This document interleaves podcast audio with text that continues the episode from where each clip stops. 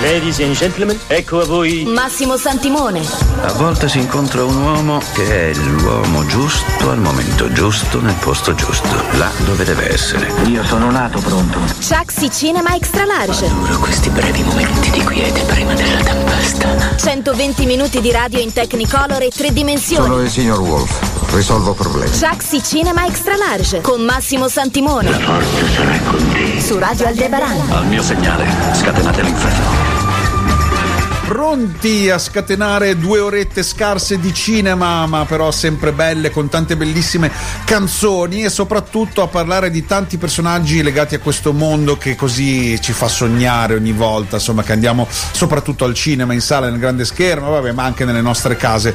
Personaggio del giorno è Gina Davis, iniziamo con lei. Chi è costei? Insomma, sì, è un nome che magari proprio i giovani, giovani, giovanissimi non conoscono, però in realtà basta guardare dei film importanti come Thelma Louise, come La Mosca, come Beetlejuice, Spiritello Porcello, come Ragazze Vincenti, eh, come Turista per caso, film che ha portato questa attrice a vincere un Oscar come miglior attrice non protagonista. Gina Davis, che in realtà altissima, lei è 1,83 ed era una modella di intimo, vi dico solo questo.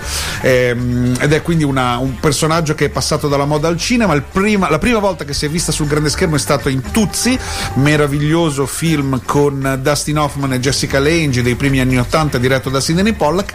Da lì in poi non si è mai fermata. Ha fatto Le ragazze della terra sono facili con Jeff Goldblum e La Mosca, sempre con Jeff Goldblum, eh, con cui mh, poi ha avuto una storia, anzi sono praticamente sposati. Ehm, lei però è diventata strafamosa, straimportante, conosciutissima perché era eh, in Thelma e Louise, insomma era eh, Thelma lei, era la più giovane delle due, l'altra era Susan Saradon e queste due donne che hanno passato una pessima vita, una in un modo e l'altra nell'altro, insomma si uniscono insieme in un viaggio e succedono tantissime cose con un finale che io personalmente reputo il finale più bello della storia del cinema, quello di Thelma e Louise di Ridley Scott.